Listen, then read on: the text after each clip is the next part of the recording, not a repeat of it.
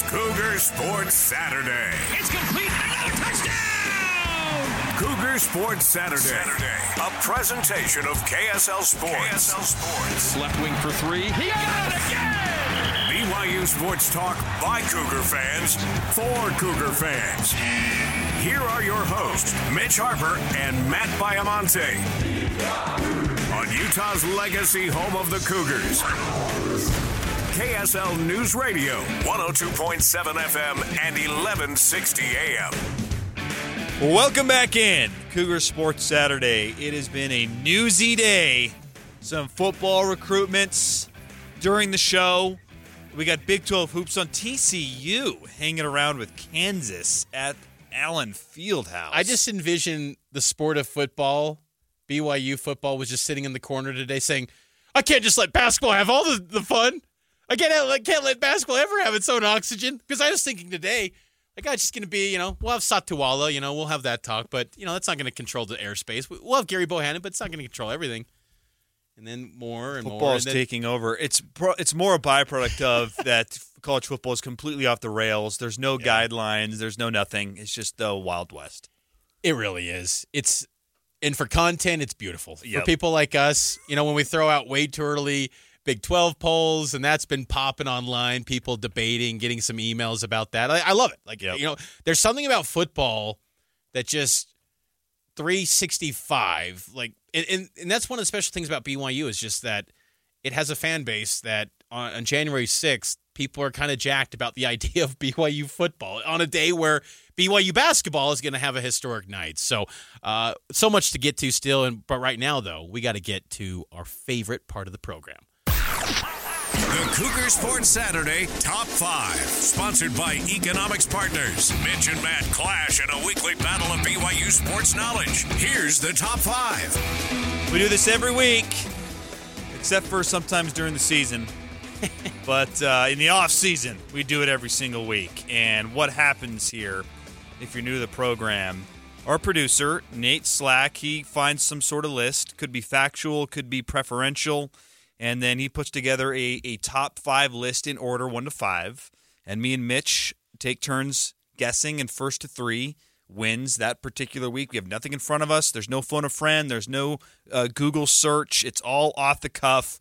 Our our degenerate football and basketball ways, where we grew up, diehard BYU fans, we're just reaching deep into our brain to figure out these lists brought together by Nate Slack. Nate, what is on tap today? First, first, Happy New Year. Yeah, happy new year. It's good to see you. Yes. Happy 2024. Baja Blast is flowing in all the stores. It's beautiful. Is Happy New Year allowed on January 6th? Is there a cutoff? Is I've always felt January 3rd is kind of like the cutoff for a Happy New Year. I feel like you need a full week into. We're still That's fair. within that. For I mean, I haven't seen him in 2024. That's fair. Happy New Year, Nate. Happy New Year. Happy New Year to you, Mitch. Happy Wait, New I, Year, Matt. Even though I've talked to you here in 22. uh, Anyways, what, what do we have on tap? so we've had a lot of football talk today. We're going to be going back to basketball though for this week's top five. Fair. And a lot of conversation recently about Aly Khalifa and his incredible assist to turnover ratio. Number one in Number the country. one in the country. He has a 14 to 1 ratio. And just for uh, comparison's sake, we are going to be going over the top five assist to turnover ratios for single seasons in BYU basketball history. Oh my. Oh boy. Okay. So- oh my. This one th- is pretty crazy because on this list, uh, number one on the list, his assist to turnover ratio was 3.14 to 1. wow. So, Aly Khalifa is just blowing this out of the water. But that's going to be our list today is, is the top five assist to turnover ratios. Is there like a BYU basketball minimum number of uh, minutes played or anything, or could someone who played in one game have be in the top five? Yes, we do have a minimum. Okay. It's 100 assists in a Okay. season. So it's Can't be having all- any James Anderson appearances or yeah, something. No, these these are all names you guys should know. I think there's going to be a couple that might trip you guys up, but uh, we're going to be starting out with Okay. Mitch. All right. This is an interesting top five. Yeah, it's it's tough uh, Totally. because it feels like this is the first year where this stat has just been amplified because Yep. it's historic. Yep. You know, you know, it's it's. So let me think about this one real quick. How about we go with I'll say Jackson Emery. Yeah, nice job. Jackson Emery is number four on this list. So in 2008 to 2009, he averaged uh, two two point seven eight turnover or assists to one turnover. He had hundred assists and thirty six turnovers. he instantly popped in my head because he just was someone who just took care of the ball. Like he was always a Simon Sound, and then he evolved into a really a superstar. Like uh, like he wasn't Jimmer, but it was, like, he was dang good. I mean, you talk about great tandems in BYU history. Jimmer and Jackson Emery was quite the tandem in the backcourt. He would have been celebrated as one of you know like the best BYU player of that uh, of those type of teams. Had you didn't have like this the superstar power of, of I don't know if there's a player in the history of BYU basketball that sacrificed more for the team. Because he was he played at Lone Peak High School when I was in high school at Pleasant Grove, so I would see him frequently when they Mm-hmm. Oh, yeah. would play. Dude was a phenomenal three Amazing. level scorer. Could get to the rim, hit the mid range, hit the three. At BYU, he became like a three and D guy, but he was much more than that. Imagine him in today's era. He'd be like probably a portal bound guy. Not not saying he would. He, he'd love BYU, but someone like that that doesn't get the shine. right. Well, I'm going to bounce. I'm in the portal. He could have very easily been the best player on a BYU team, Sure. but for the success of the team, reined it in and did the three and, And stuff. now he's been celebrated all these years later. yep. All right, I'm going to stick with Lone Peak High School since we're, since we're on the topic. TJ Haws, Hmm. No TJ Haws. not even close. Nope. he felt like a guy that Turned it over a little bit. A, a little bit. Like uh, senior year, not as much. right. But it felt like before that was always the the the knock that fans had on Tej was he turns it over. You know, and anyway. How about I'll go with another Haas though. Tyler Haws. Not as many assists. Huh. Let's go. I'm going to exhaust all Lone Peak options here before I move on to the next high school. Eric Mika. All right. How about Elijah Bryant? Good name, but no, not on the list. All right, let's go. Alex Barcelo. Oh wow. I would have thought that that was a good pull. Yeah. Okay. I'll pull it. I'm going to say it. Matt Montague. Oh no! Nice. He comes Nice. Number five on the list. 2.65 assists to one turnover. 217 in uh, 2001, 2002. 82 turnovers. I knew sitting in those 3,000 seat or 3,000 fan Marriott Center nights in December for a nine win BYU team would pay off eventually for me, and it did. Thank you, Matt Montague. Late 90s BYU basketball. It was a dark time. It, it was a building project, but there was very few going to that Marriott Center to watch BYU take on some Cal State Fullerton or Pacific back then in the, in the non conference play. But Matt Montague was dishing dimes, baby. Jeez. oh boy. Or where are we at? Is it back to me? yeah, to stay alive. Uh, small pass, heavy point guards. Terry Nashif. Come Good pull, on. no. Good pull. Holy cow! Where's where's Coach Nashif these days? I mean, I, I know he got- Sales, right? yeah, he sells. He was a mainstay for B, with BYU basketball. For I loved all- Terry yeah, Nashif back in the day. Good player. Yeah, he Good, was. good player. How He fits the mold of the point guards that uh, uh, Trayson Bourget was describing earlier. Yeah, that's right. You, see, you know what? I'm going to go in that same breath. Okay, that that's kind of same type of guy, Terry Nashif. Let's go, Brock Reichner. Dave Rose's son-in-law.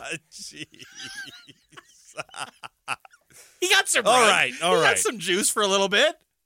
This guy was he had a lot of assists, so I'm hoping the assist total outweighed the turnovers. Kyle Collinsworth.